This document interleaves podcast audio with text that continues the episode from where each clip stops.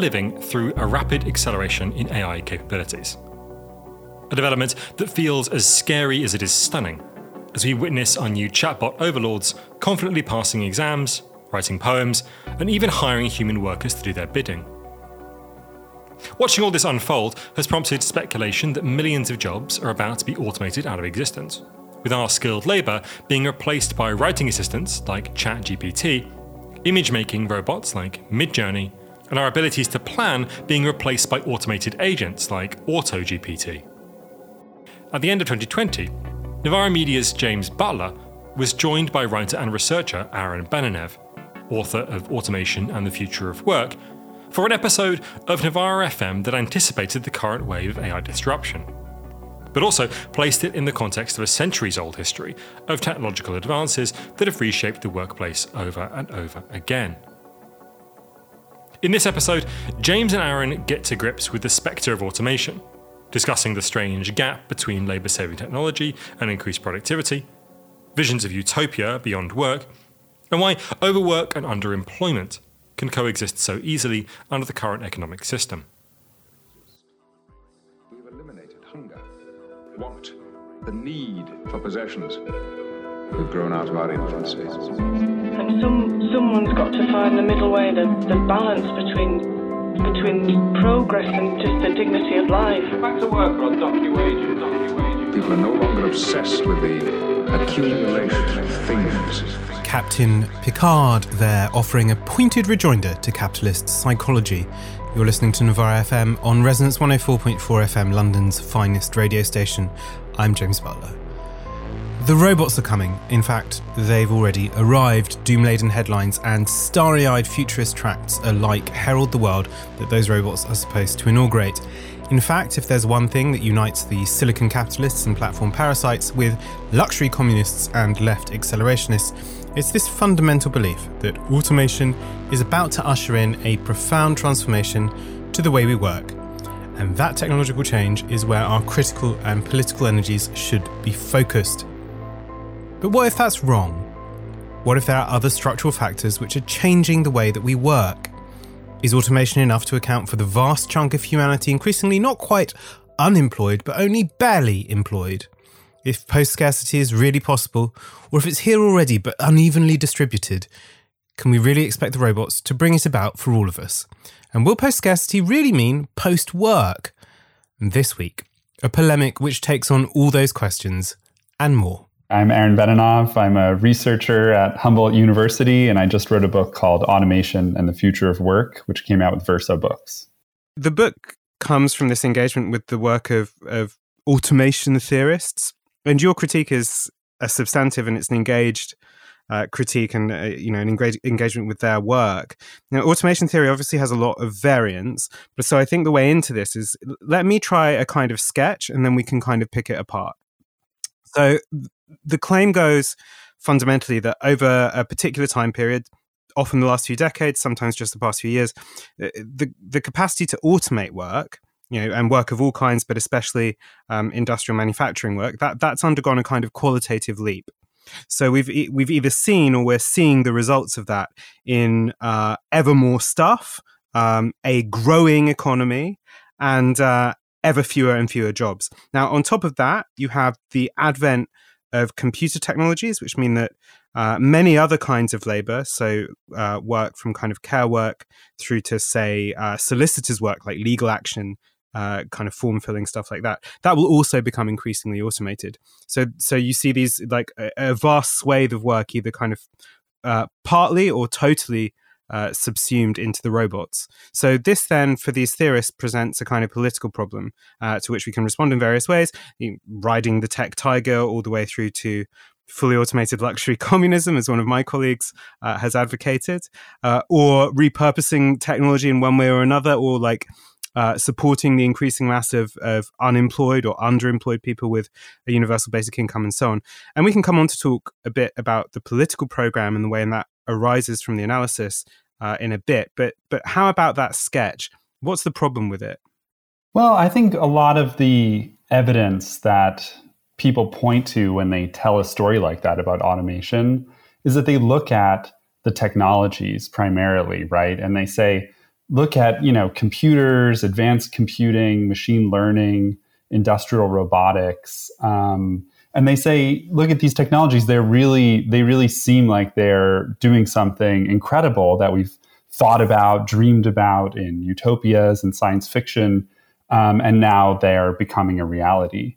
Um, and I think you know when you look at these technologies, it, it's pretty easy to be impressed. Uh, for me, um, thinking about you know the new um, not just Google Translate, but these new kind of neural network uh, translator apps that are so good at producing natural language from uh, translating it from one language to another. It really seems like some really yeah we live in a time of apparently brilliant technologies.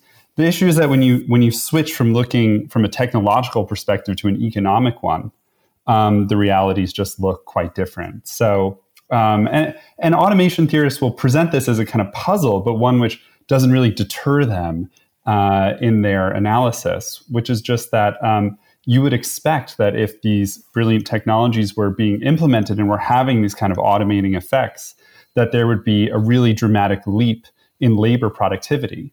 And I often point out that can be a little confusing for people because it seems like why would labor be getting more productive if machines are replacing them, right? But in fact, the way labor productivity is calculated is it's just output per hour of work. It doesn't try to look at specifically what workers are adding. It's just total output divided by um, um, yeah number of hours worked. And so in that in those metrics, you just don't see that happening. And it's not that it's hidden. It's not that it's happening in some sectors really at an amazing pace, and other sectors are absorbing this kind of surplus labor. Um, even in industry, which would be the sector you'd think would be the most um, automating and the most you know susceptible to industrial robots and all different kinds of internet of things type developments even there you see a pretty dramatic slowdown in rates of productivity growth. So it just isn't happening. And um, there's a lot of other kind of supporting evidence for that as well. So, so about this phenomenon, then, like I, you know, I suppose because so, so it's often, and I think it's it's it's there in your book uh, critics of, of automation theorists will point to, you know, there are historical waves of automation, and obviously the, these kind of uh, fantasies or, or, visions or even sort of political projects about the future in which the, the kind of vast or total reduction of work uh, lays the way either for a kind of apocalyptic or uh, indeed uh, utopian society. I mean, the, the, this this is a vision that's been around for ages, right? And it's not just like back to say like Keynes, who who talks about reducing the working week. But you know, you go further back, and I think you cite some of the kind of very early, uh, sort, of, sort of mid to late 18th century writers on this stuff. You know, and and you know, it's there in Karl Marx as well, who's very interested in these kind of cyclopean machines and things like that. So, is there, you know, I guess the, I guess the thing that that puzzles me. I don't know whether you have a sense of this, is the degree to which there is a qualitative change in the kind of automation uh, that we're seeing uh, over the past few decades, and whether whether that you know whether it's worth thinking of it in a different way to the kind of waves of automation that have preceded it. Well, I think that's a really interesting question. I think that each time there's a wave of automation, you see people predicting that um, the that really this leap is the one that's going to take us beyond the world of work. And it's only as the wave starts to kind of show its limits that um, people realize it. It turns out that remaining space that looks so small between, you know, the Cyclopean steam powered um, machine and a fully automated industrial worker, it just turns out to be a lot larger than people at first imagine. And I think we're going to basically um, see that again. Now, that isn't to say that it won't ever happen. It's totally plausible that in the 21st century, some kind of breakthroughs will take place that will make work um, widely unnecessary. It's just that we're not there yet. But I should say that because you mentioned the economists who are always criticizing these automation theorists, who say, well, you know, as many jobs are, as are destroyed, there are new jobs created. That's where I really disagree with the economists because they make it seem like there's a kind of automatic process or semi automatic or at least dependable process by which jobs that are lost are always somehow replaced in the economy. Um, and that's just simply not true. Uh, we've lived through a very long period of time. Uh, the, the example I always point to around the world is uh, the industrialization of agriculture, this kind of nitrogen fueled rather than silicon fueled capitalism, which has dramatically changed agricultural markets, um, reduced prices very significantly for all kinds of agricultural products, and then for other ones, um, substituted them with kinds of plastics and synthetics and so on. And the result of this has been an incredible exit from agriculture, making it incredibly difficult for people to live via agricultural, you know, farming and so on. Um, and yet, uh, in places like India, it's not the case that jobs are just being created for these people whose jobs are are being lost or whose sort of livelihoods are being taken away from them um, through this process. There's nothing automatic about the labor market. And we just see that not only in the case of agriculture, but also deindustrialization. In essence, my claim is that the economy just isn't growing quickly enough to create jobs for the people who are losing their jobs. It's not that jobs are being lost at a, at a particularly rapid pace, which is what the automation theorists claim. It's that jobs are being created at an incredibly slow pace because the economy is stagnating. And that's something that some economists do say, but there's a problematic kind of, I guess what I'm pointing out is a tension between the claim that jobs are always created whenever jobs are destroyed and the insight that the economy has been stagnating, i.e., it isn't creating jobs for people who are losing them or who are just now entering the labor market. I think we should come on to talk about the, those two kind of the, the, those those twin problems, those linked twin problems, which are uh, the question of productivity and the question of stagnation. Um, but I just just before we do, I, I, just think it would be worth saying, you, you know, uh, uh, could you just give us like maybe an account? And I think it's probably useful for our audience to hear this, like just an account of the ways in which automation is useful to the capitalist side of the equation um, in in labor relations because I think it's important to kind of get it kind of concrete about why automation is attractive. Yeah. Well, you know, there it's not just a matter of automation, but a whole range of technological changes that are, of course, very useful to employers. Uh, and a lot of those changes really do, um, you know, reduce the amount of work that has to be done. They make labor more efficient. Um, a big debate in the automation literature, which I think is you know clarifying itself for the last few years, is that a lot of these automating technologies aren't really uh, getting rid of job categories; they're just changing them. So some of the tasks that workers do are going to be taken over by machines, um, but other ones will remain. Um, people will be working with more computers and digital technologies. But the way that those changes are going to be implemented in the world we live in is that just as in the past, employers are going to select technological changes or they're going to invest in research and development and changes that tend to make it harder for workers to organize themselves, to cooperate with one another, and to pose a threat, right, to their employers at work. And so, you know, everyone was talking about uh, Amazon warehouses being this place where, wow, they've really industrialized the warehouse process uh, and they're using more and more machines. But at the same time, um, Amazon is investing a huge amount of research and development uh, money in um, being able to surveil and watch their workers, right, and and make sure that they're they're both working as hard as possible, as intensely as possible, and that they're not meeting secretly uh, to try to unionize. So that's a really one should be very careful to not adopt a kind of position that thinks that technology is just there to be discovered and it just develops neutrally um, forward, and we can just view technological progress over a long period of time as just you know a series of discoveries of benefits to humanity. Many of the ways that technologies will be implemented and are already being implemented are going to benefit employers and make it harder for workers to organize. Right, absolutely. And this is one of the things I think that comes across very strongly in your work, which is that, you know, technologies encode social relations, right? They, I mean, they, they don't just exist um, outside of the, the world in which they're discovered and the uses to which they're put. Anyone who has encountered the labor market, probably in the course of the past decade, uh, at least, uh, unless they're very fortunate, they're going to encounter the specter of uh, less of unemployment, although it's a real, real thing. And I think especially a concern, obviously, um, with the COVID 19 recession, uh, which I think is probably well underway at the moment. Uh, but the spectre of underemployment seems to me to be a, more, a far more consistent phenomenon uh, over the course of the past decade, whichever phase the labour market is is in, whichever phase the economy is in uh, at that time. And this kind of decreasing demand for labour is central to your account of where we are at the moment. Why is it so central? What effects does it have?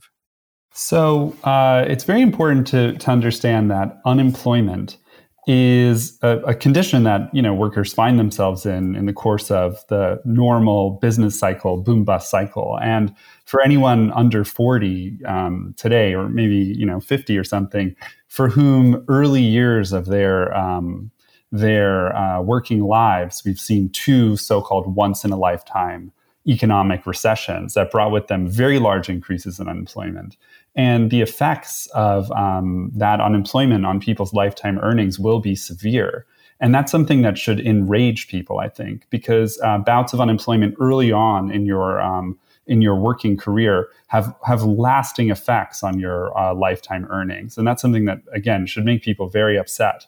Um, but what we've seen uh, after the last crisis, and what we'll see again um, after this one um, is that people will eventually be absorbed into the labor market. A big change that's happened in the way that welfare states are organized over the last 30 or 40 years is that in the past, people had more access to unemployment insurance benefits.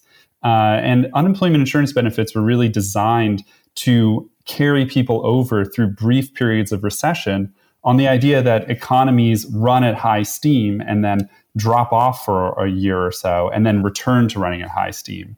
When that stopped happening uh, increasingly in the 1970s and workers remaining unemployed for a longer period of time, governments took steps They kind of adapted the Swedish policy of active labor market uh, interventions to try to force people back into the labor market or push them actively back into the labor market. Um, of course, unlike in, say, Sweden and Denmark, most countries have adopted these active labor market policies without very much assistance, actually, real help to workers to find jobs.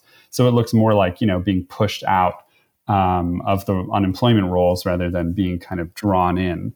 But the, in any case, the result of this is that more and more workers are finding work under very difficult conditions. I use the term underemployment. There's really no good word for it because the whole point is that unemployment was a sort of normal way to be a worker without a job. It was an attempt to normalize the experience of being without a job and give workers a little more security.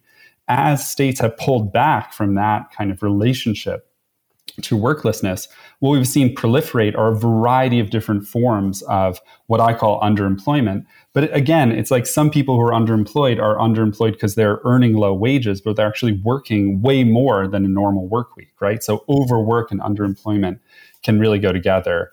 Um, and part of my argument is just that the, this experience of underemployment, whether you have skills that you aren't able to use, whether you uh, lost a job that paid you more in the past and now you're working for less money, um, whether you are underemployed in terms of time or access to benefits and so on, these are all ways that um, workers have to give something up to, to get a job in a market that isn't really um, in where their labor is not in high demand.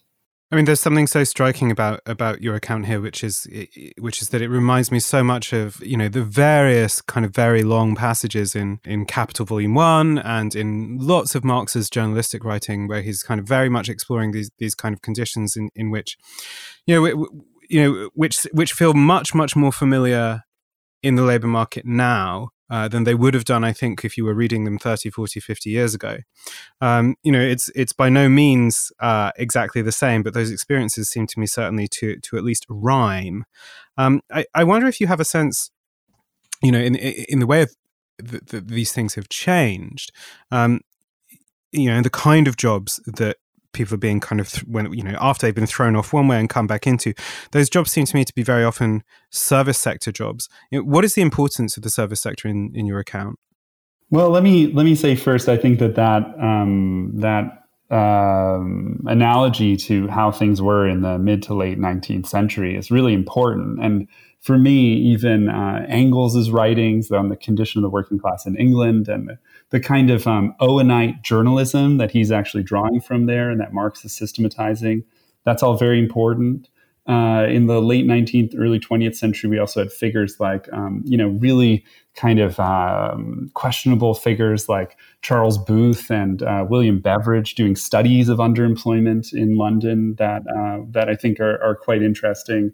And then the major jobs people were working in were sort of like sweated industries, of course. Uh, dock labor was was the quintessential form of casual employment back then. And now, I think, as you as you say, a lot of the kind of work people are getting, maybe the quintessential form today would be a kind of platform worker, right, a delivery driver or something like that. Um, but but more broadly, a whole set of uh, low wage um, service work. And one thing I point out in my book is that this is true not only in a country like the UK, it's also true uh, around the world, in, in many countries in the world. Um, if you look at Brazil or Iran or um, even China, you know, more and more people are finding jobs in these low wage or low return service sectors. The reason why that's so important is because, I mean, in brief, services, uh, the, the price to the final consumer largely consists of the wage that workers are paid for doing the service. So there isn't as much like fixed capital in the price. Um, and that means that uh, you can significantly affect the, the, the, price that the final consumer is paying by paying those workers less. Um, and this is really important in, say, informal sector markets in India and around the world, where workers just try to reduce their incomes as much as possible, right, uh, in order to make space for them in the labor market. That's also true um, in a country like the UK, where uh, workers are taking hits to their uh, incomes in order to kind of open up space in the labor market. And very large companies depend on workers um, being forced to exploit themselves in this way or, or being open to this kind of super exploitation in order for jobs to be created it's interesting to hear you kind of raise the kind of global context there because I, you know, it's it's quite hard to know. Certainly from from my perspective, is you know what this phenomenon looks like. You know, in Shenzhen, Gurgaon, even Lagos, for instance. You know, in, I just wonder if you have a, a sense. You know, we have to think of capitalism as a global system, and yet we also know that the way it operates, you know, depends on variegated territory that depends on kind of these differing legal regimes um, by which it has managed historically to undertake these various fixes like spatial fixes you know outsourcing stuff like that. Um, I, I, wonder if you if you if you have a sense of uh, how important that sort of global variegation uh, of of uh, economic regimes is to the way that capitalism is currently managing uh, that that kind of you know the the the, the its overcapacity. Yeah, I well, that's uh, the overcapacity issue brings in another dimension to it, right?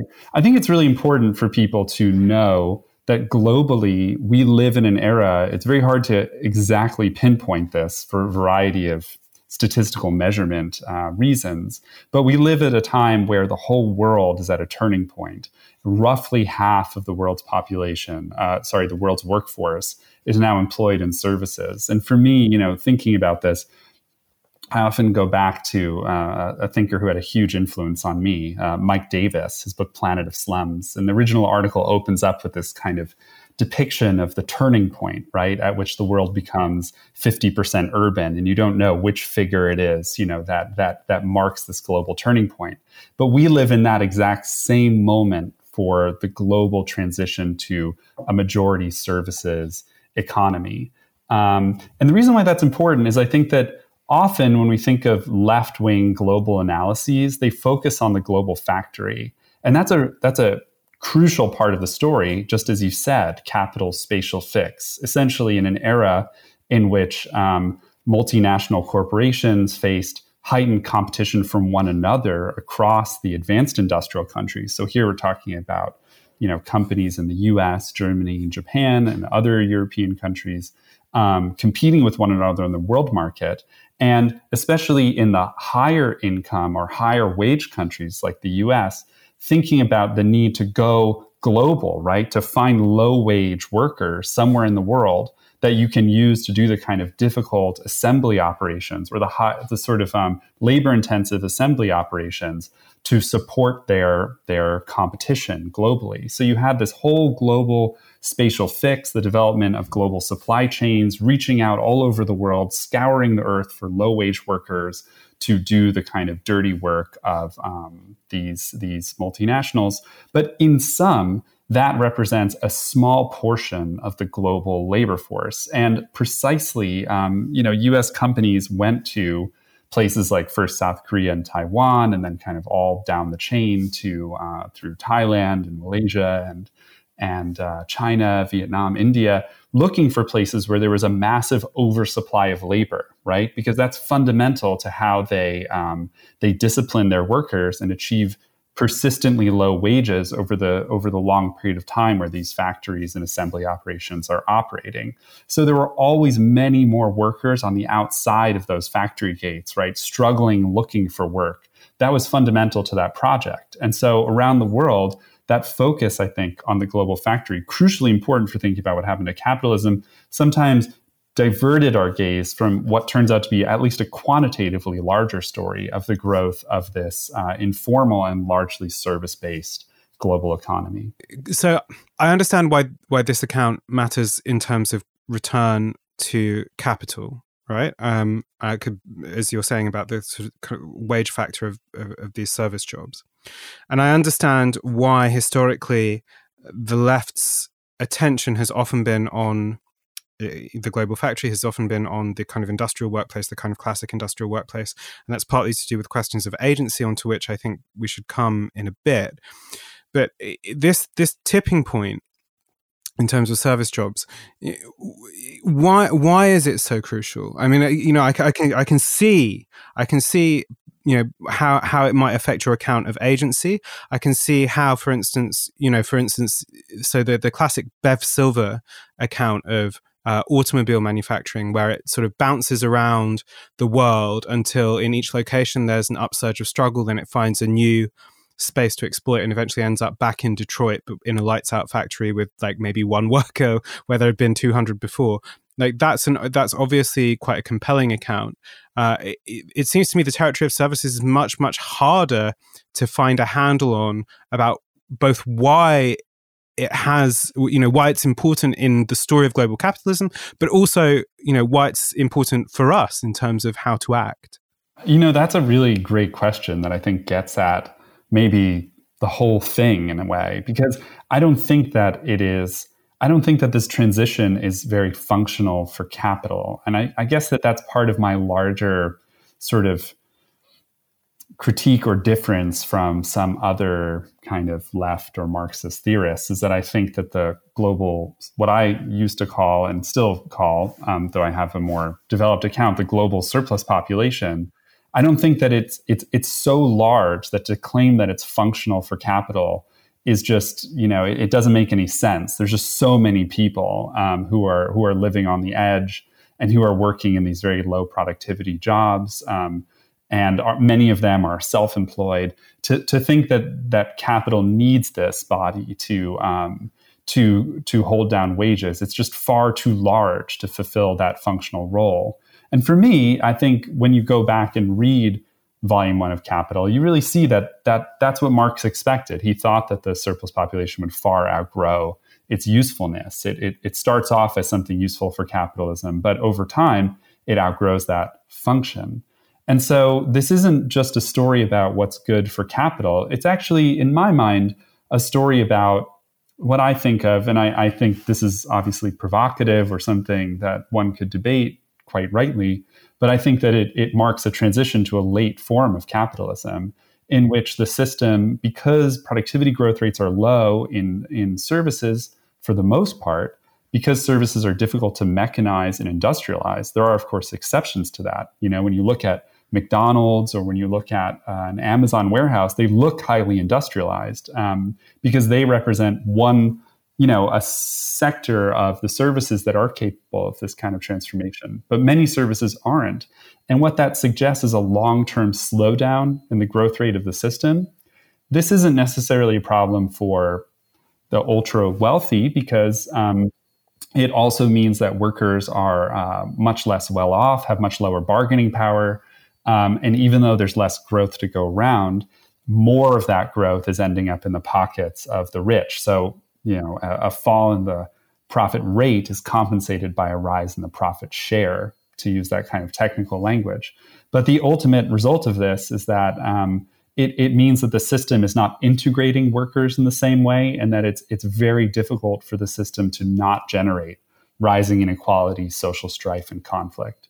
Right. I mean, that it's the, the that question of integration. I think uh, is you know it's something that I think has has characterized or has kind of lurked around the edges of of your work certainly, and, and certainly the work that you were involved in uh, in in the EndNotes collective. I mean, I, I if it, I, I, mean, I was about to say it feels like a long time. It is now a long time since I read.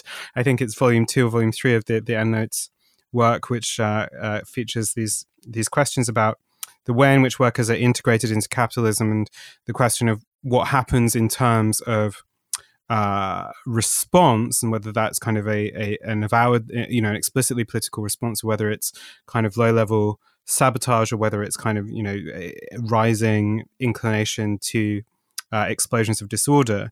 Um, it, it, does seem to me that this this is this remains and has remained over the course of the past decade, that, like in some ways, the central political question of the time.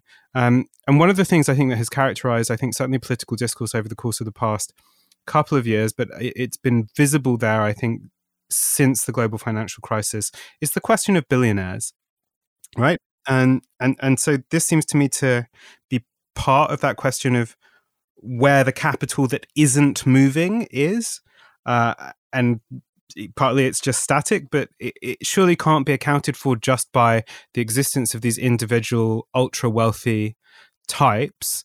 Is it, you know, it, is it just that there's an enormous amount of of capital hoarded by individuals, or is there a general kind of capitalist strike on investment and circulation?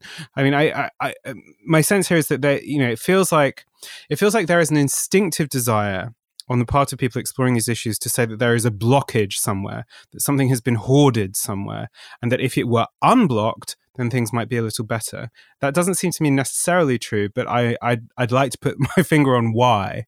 Yeah, that, I think that's very interesting because I, I think that there are a number of phenomena that all go together in which you'll find people suggesting that any one of them is sort of the core driving phenomena. So there's there's the thing that I emphasize, which is uh, which is capitalist economic stagnation, which I say has a structural cause. It's it's not something that is merely a demand issue, and we can talk about that. But before we do, I think it's important to see that um, other features that have come with stagnation include a kind of increasing monopoly character to the system. Uh, the fact that you know the remaining firms that do well in this environment tend to be very large, have massive uh, economies of scale.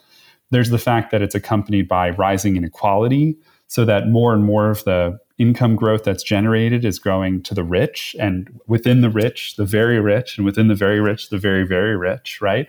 So there's a kind of not just concentration of business capital, i.e., monopolies, but concentrations of income running all the way up the scale.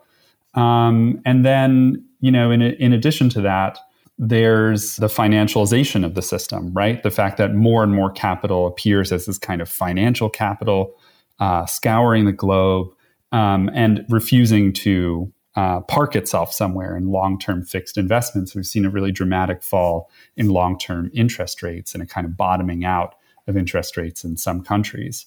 So, you know, looking at all these phenomena, you could you could kind of pick any one of them to be your star character, right, and build the narrative around that. And I think you see that um, from different kinds of political perspectives. I think that in a way, you know, and I I would want to explore this more. I think it's a very difficult question. Um, there's a very strong Keynesian account to be made, and I've had a lot of conversations with people who find this appealing who say, look, you know, there's just so much money. First of all, it should be said the neoliberal perspective was that deregulating and freeing up capital and transferring money to shareholders, um, obliterating old and useless uh, kind of you know firms that are just being protected by governments, that freeing up all of this um, uh, capital will result in amazing new dynamic period of, of growth. And and of course, that hasn't happened, right? So um, the idea of trickle down economics or whatever, all of that turned out to be even more and more obviously a failure to the broader public. And that means that there's really no economic justification for having so much wealth concentration, right? If, if these people are not going to use the wealth to invest it and you know kind of expand the economy for everyone, then it's it's just uh, it's just thievery. So um, the idea of these kind of radical Keynesians, which I think is very important and interesting new-ish phenomenon over the 10, past 10 years, is to say, look, we have to take this money and either force these people to invest or confiscate the money from them and then invest it ourselves. And the idea there is that there isn't, ne- it, depending on the version, there either there there isn't so much of a structural impediment to growth. There's really just the fact that for some reason these people are unwilling to part with their money. Um, and so obviously there is a lot that remains to be done. There's a lot of you know schools to be built, people to be fed. I mean, my account isn't one that says, "Oh, we've built everything we need to build. Um, we're done." Uh, but my account is one in which because the industrial sector has been oversupplied and overcapacitated for so long, um, getting that sector up and running again is incredibly difficult because basically firms know that their lines are, for the most part, already oversupplied, already saturated, already mature, so that the uh, inducements to invest only last as long as the stimulus. There's no reason to be building factories um, in these advanced capitalist countries. Uh, the, the, the reason to build them would only last as long as the stimulus. And that means that capitalists are very reticent to invest. Meanwhile, the service sector is just not really a growth sector. Most of the uh, industries that are there grow very slowly, especially when the rest of the economy is stagnating. So I think in some way, Keynes, the people who are saying we could f- unblock, as you said, the system and force investment to happen, they've increasingly moved themselves toward a very radical position that this would have to be done by the state directly, right? That this could only happen if the profitability motive were jettisoned and if we had a huge amount of investment happening outside of uh, private control. But that suggests a real, real strong limit for capitalism, at least in our era. Um, and at that point, my criticism has a lot more to do with uh, how they envision this happening and you know whether it has a democratic character and and and and how much further I guess we could go. Uh, just to just, I think we should just clarify for listeners. We, uh, you mentioned there overcapacity, and I've mentioned overcapacity as well. I realize we haven't actually defined it, which is something that we should do. You've just like just a capsule part. This is also a, a, a, quite an important part of your account. Um, so, like just just a little capsule summary of overcapacity would be helpful. Yeah, I mean, in the past, very few countries industrialized, and those countries that did industrialize really benefited from it, generated very high rates of growth. Um, and you know, most countries were prevented from doing it or were actively deindustrialized by colonialism and imperialism. And after World War II, um, you had a very unique situation facing kind of threat of Soviet socialism, facing the catastrophe of 30 years of war. Uh, a new kind of program emerged to industrialize the world with the idea that this would generate long term peace. The U.S. Um, not only kind of supported this, but among its you know its its its great competitors, Germany and Japan, who had just defeated in war, it gave them a lot of uh, incentives and boosts and technology transfers to develop. And after World War II, we just saw the the most incredible period of uh, the build out of industrial capacity across the world. And this didn't only reach to um, the highly uh, the advanced capitalist countries. It also came to all of these developing countries all over the world um, through import substitution industrialization and then later export oriented industrialization, which set up the basis for the buildup of all of these global supply chains. And the result, after a relatively short period of time in the post war period, was this massive uh, growth of industrial capacity hit its limits and resulted in a situation in which markets were increasingly oversupplied. Uh, firms were less and less incentivized to invest and develop their industry because of that oversupply. And you kind of had the system um, slowing down decade by decade over a very long period of time and becoming less dynamic. And even though that was happening, it still made sense for uh, low cost suppliers in a range of developing countries to try to break into industry and make any space that they could for themselves in industrial supply chains because the situation, as I kind of mentioned earlier in the in the program, um, was even worse in agriculture. So there was a huge amount of pressure to enter industrial markets throughout this whole period, and the result has been a systemic slowdown or or, or driving down of industrial dynamism and an end, as I say, to the uh, global industrial growth engine that's kind of left capitalism relatively rudderless, um, marking it by underemployment, rising inequality, and uh, yeah, the, and and and increasing social strife and crisis. Yeah. So obviously, I mean, this is this is one of the contexts in which uh, uh, I, I, think we should move to to effectively like the the, the kind of political dimension uh, uh of your account, which is, you know, so you, I was very impressed by the sort of strong speculative vein or the strong engagement with the speculative that marked the book. It wasn't something that I expected actually, um, and and so you know, I I was impressed by your openness, like even if it was a kind of qualified defense of the need for the kind of visions that, that are advocated by automation theorists. Now, very often, you know, the political visionary, the, the political vision of, of, this stuff, it, you know, ends up positing kind of a universal basic income or something similar to that, probably to kind of both offer security and stimulate demand, I think we've we've seen from your account some of the reasons that that might actually be a problem. Um, but but what do you make of uh, uh of these visions? Uh, you know, in terms in terms of their political utility. Um, you know, you have a reasonably strong defense of them. Uh, you know. That's not necessarily a given in various parts of the Marxist tradition. So, so perhaps you could tell me why you think they're important. Well, having a positive vision of the future is just, uh, you know, the, that's really the most important thing, I think, for politics in some way. There's a reason why the movements of the past were called socialist and communist, right? Not anti capitalist. It's because they, they were named after their idea of what the world is that they were trying to build. And I think that that's really important, not just.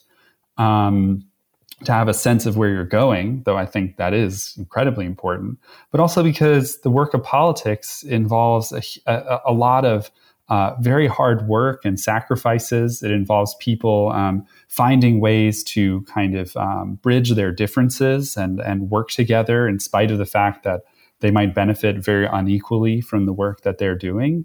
Uh, and, and in order to do all of that work and build those connections with people, I think it's very hard to imagine that happening without a shared vision of a better life, at least for one's children or for some future generations, if not for oneself. So I, I, I think that one of the things that really damaged the socialist or communist project in the 20th century was the fact that it, it seemed really hard to actually do that thing. And, and the failure of Soviet planning, the failure of even Keynesian style, you know, the version of Keynesianism that the 20th century saw, uh, demand management to deliver the goods, all of those things were very damaging and pushed us back into a kind of uh, market fundamentalist world, which has made things significantly worse for people.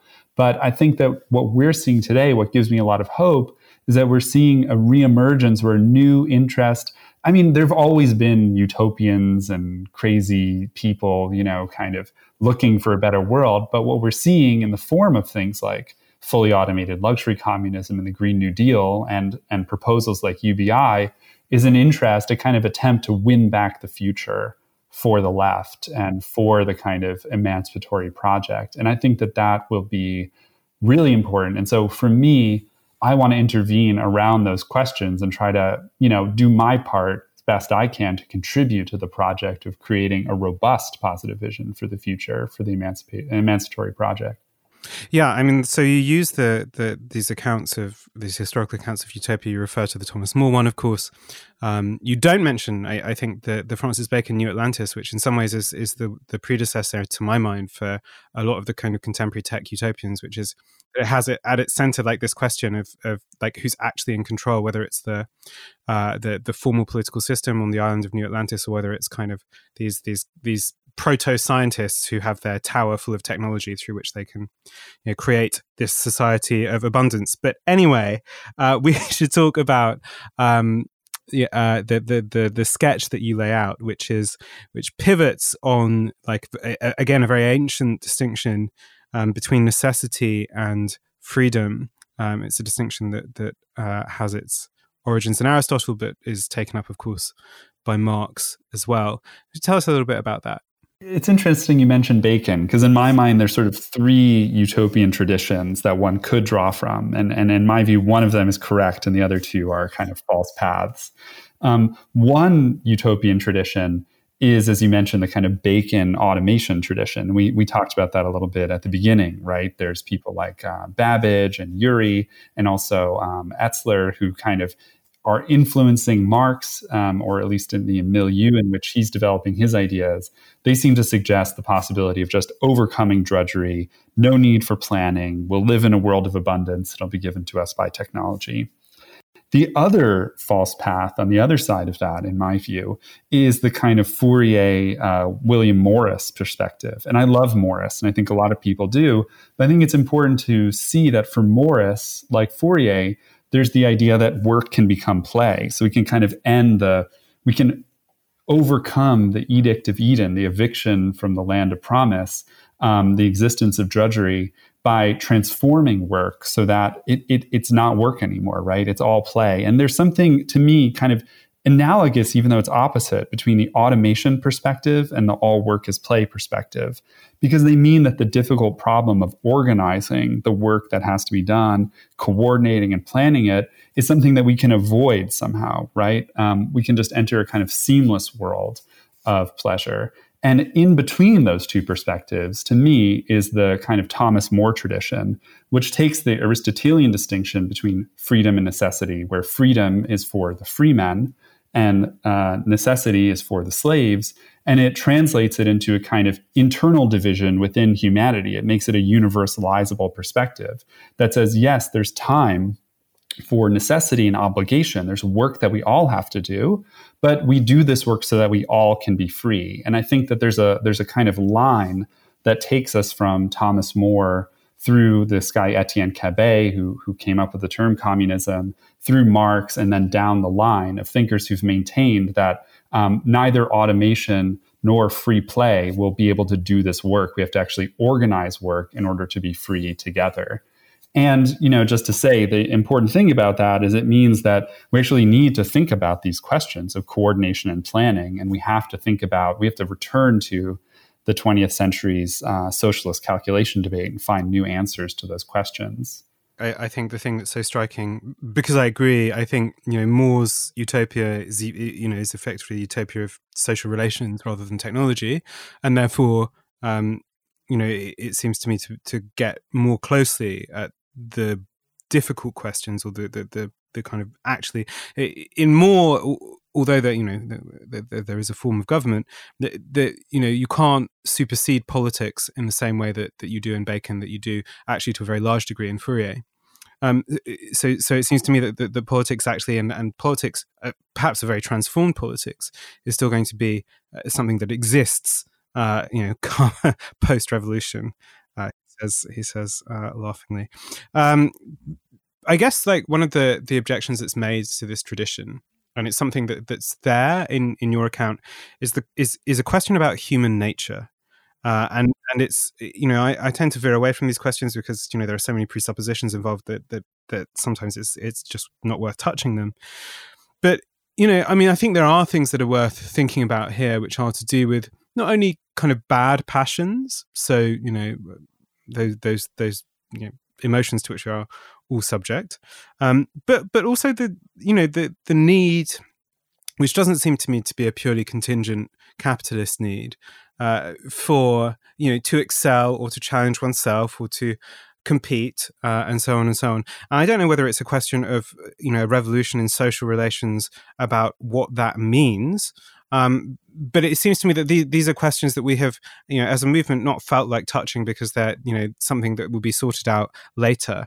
But it does seem to me that that, that there are some powerful things to examine there, and that they, they seem pretty essential. I mean, I, I'm often, you know, I often find myself think, you know, when I think about these things, uh, I find myself looping back to um, the, the sort of Adornian account of, of the way in which sort of you know technology uh, is very much not neutral and and and both encodes but affects the way in which we see and interact with and think about the world uh, uh to act on it. I suppose my question, in in some ways, you know, uh, is that I see the account uh, that you make, and I see that, for instance, climate change. Uh, is there as a sort of specter in the book, um, not directly kind of dealt with, partly because it would be vast. Um, but I wonder uh, if you have a sense of how those issues play into uh, the way we should be thinking about these futures.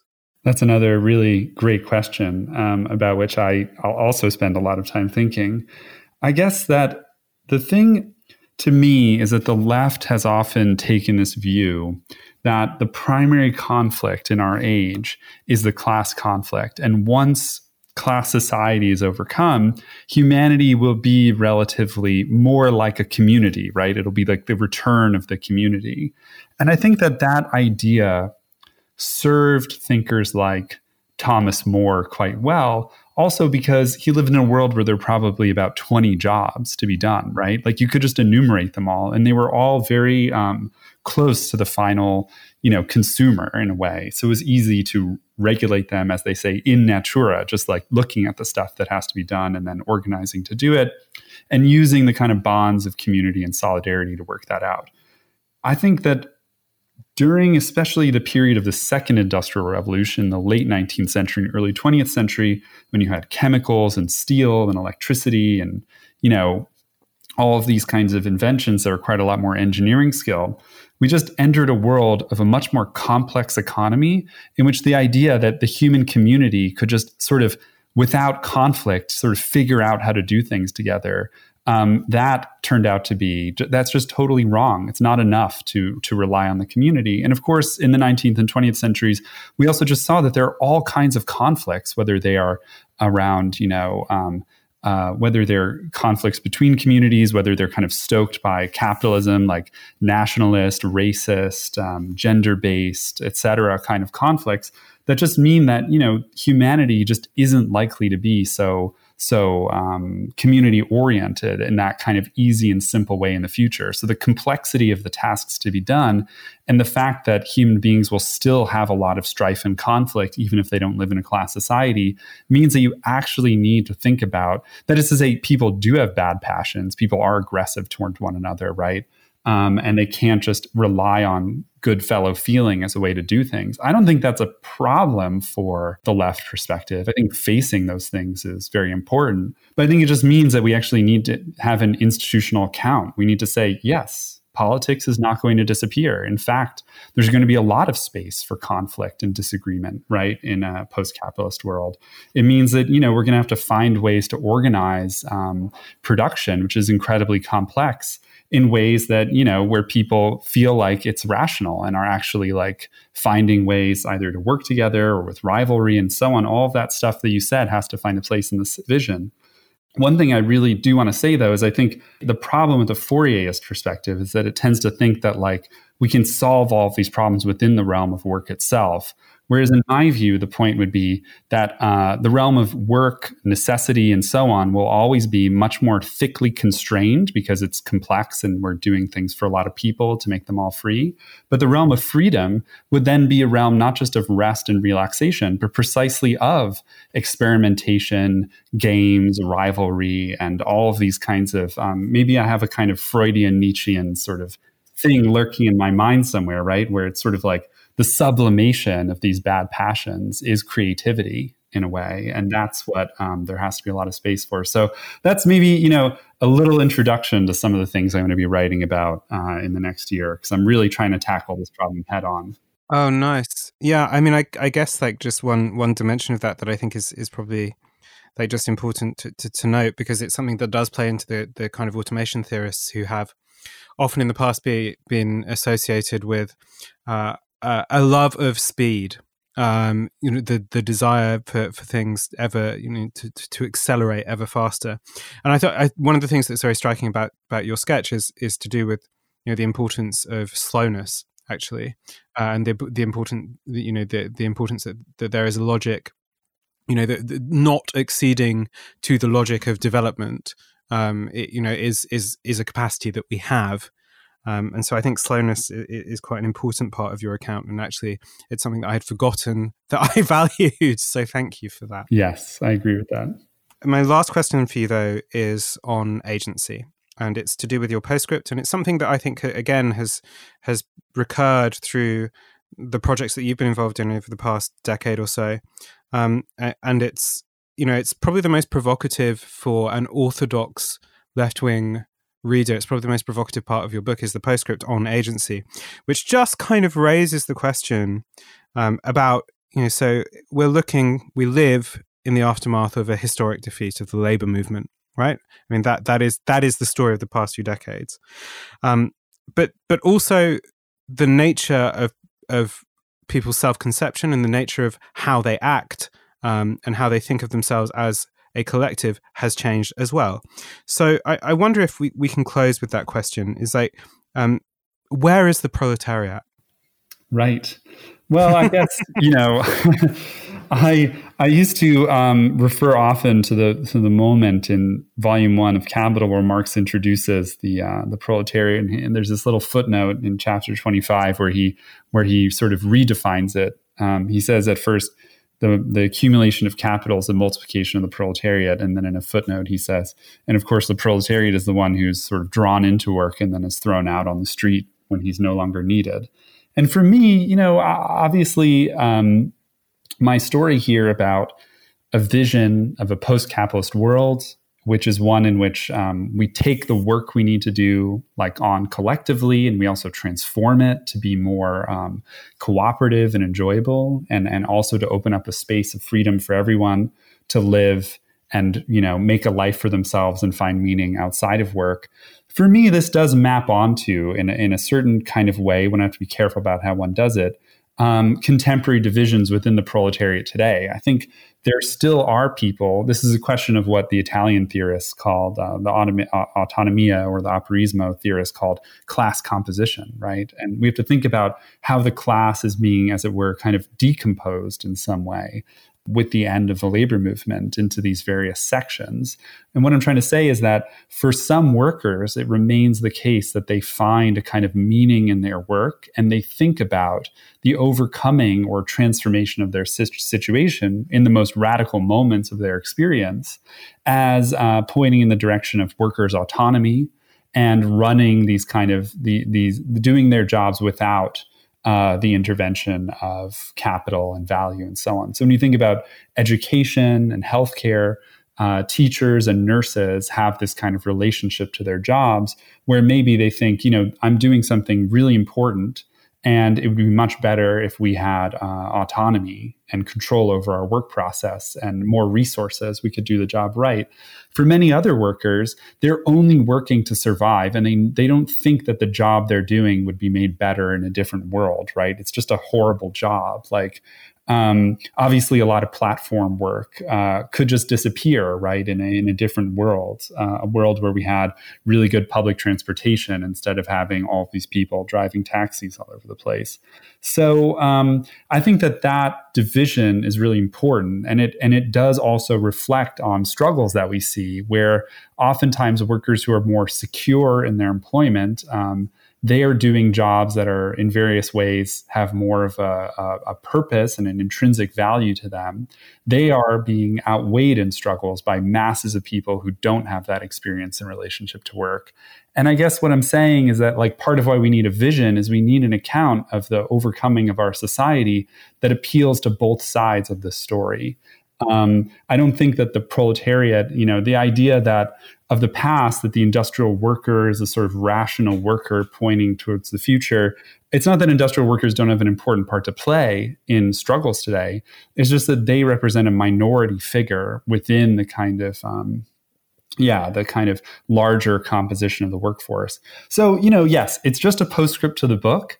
And we're still working on this issue in the EndNotes Collective. And I think, in a way, for me, um, I've always been better at thinking about these kind of questions together with other people rather than just writing as my own individual self. So um, there's obviously a lot to be said about this. And I think one thing that we should note is that the past few years have seen an incredible uptick in uprisings all around the world. In 2019 was, it's hard to remember this now, just a, a year of incredible global unrest and people thought the coronavirus uh, crisis would bring that to an end. But in in some places, at least in the U.S. and in a few other places around the world, we've seen you know more explosions happening in the in the Corona era. So I don't think that is going to change. I think looking forward, we're going to see more of these big social movements.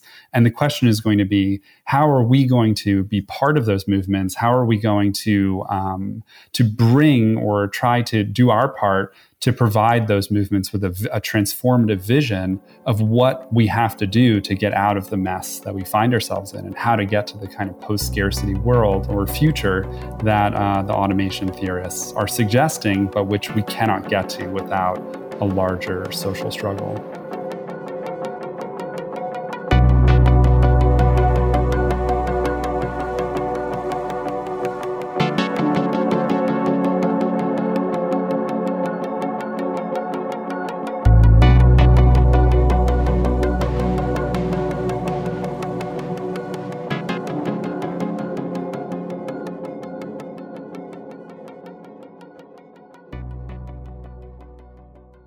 Support independent journalism and set up a regular donation to Novara Media from just £1 a month. Head to novara.media forward slash support.